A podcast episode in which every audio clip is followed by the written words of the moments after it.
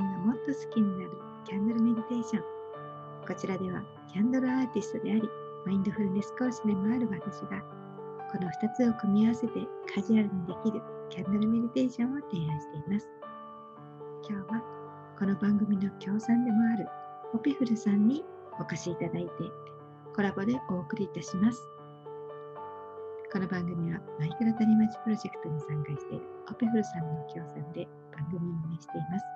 オペフルさんの番組、オペフル手術の前後に美味しいフルーツを食べたいはヒマラヤで聞けますので、ぜひ聞きに行ってくださいね。ということで、オペフルさん、早速お呼びしたいと思います。オペフルさん、こんばんは。あ、こんばんは、オペフルです。こんばんは。えっ、と、はい、 1月間、あの、マイクロ谷町プロジェクトということで、えーうんうん、協賛させていただいしていただいておりましたけれども、うありがん、とうございました。あ、いえいえこちらこそありがとうございました。えっ、とまずはね、あのオペフルさんもうずっと私連呼しておりましたが、自己紹介うん、をはい、簡単にしていただけたらと思います。お願いします。えっ、と、オペフルです。オペフルっていう名前で音声配信はさせてもらってます。えっと、手術の前後に美味しいフルーツを食べたいっていううん人で すね。そして、それで配信させてもらってます。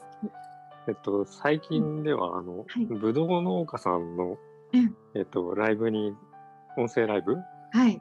に行くのがちょっと好きになっててですえね。ーで、まあそちらに行っていろいろ、はい、ぶどうについて教えてもらったりしていて、あーそうなんですか。はい。今ハマってるのはそれですね。あ、そうなんですね。えっと、オペフルのオペは、オペレーションあの手術という意味のオペ。あ、そうですいねや。オペって手術の、はい、そうですね。手術のオペでってフいうルのは、オペでいいのうん。あのオペこんな長いんですかそうですね。オペ、オペレーションとか、オペレーショまンあ、サージェリーとか、あーですそうですね。うんそうですね。うん。まあ、オペオペってよく言うので、あやっぱオペってあのプロの方はおっしゃるんですねこの二文字で。うーん、そうですね。言うことが多いですかね。まあ、実際にはその、うんオペの内容の、ああそっかそっか。そうんれ内容によってこういう何を読すんるでるかようなとこはありますけどね。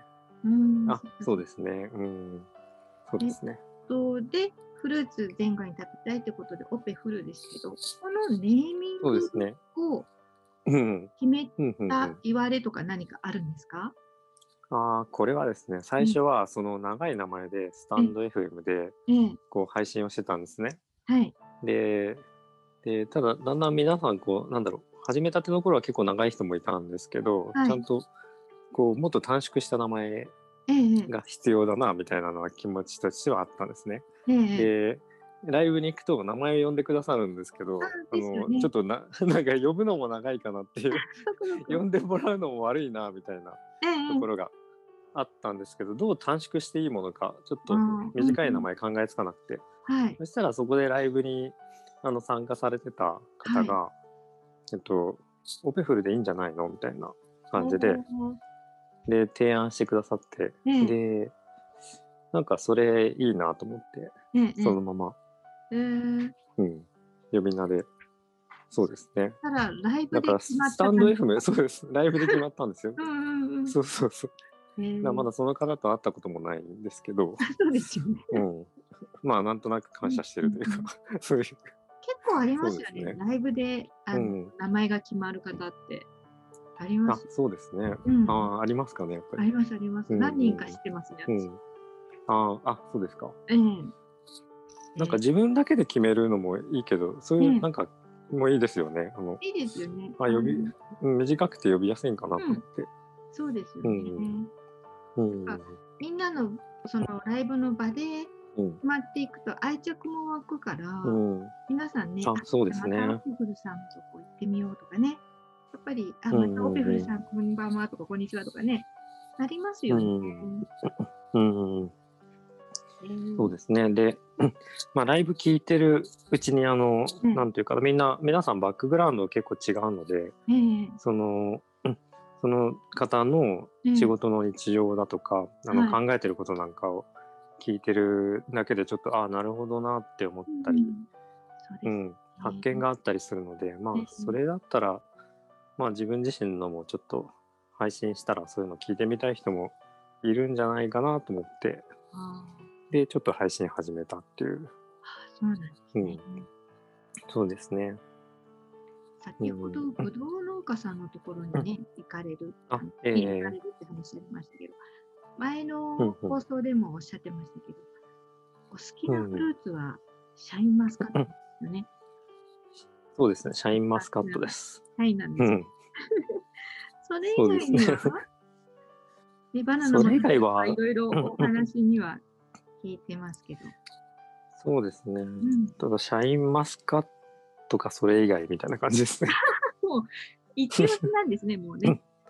じゃあもう、そうですねオペフルさんにとって、うんフルーツイコールシャインマスカットで、まあ、それ以外うは、んその他全何一般的な その他フルーツそうですね、そのぐうらいんの、今のところはそうですねポジショニングをそうですねすごいですね。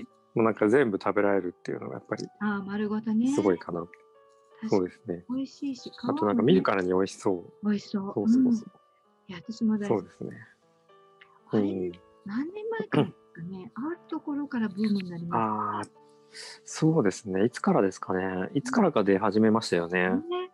前はなくて、うん本当にめったうにんならなくて、すごく高そ級うでなすイねメージもあったんですけど。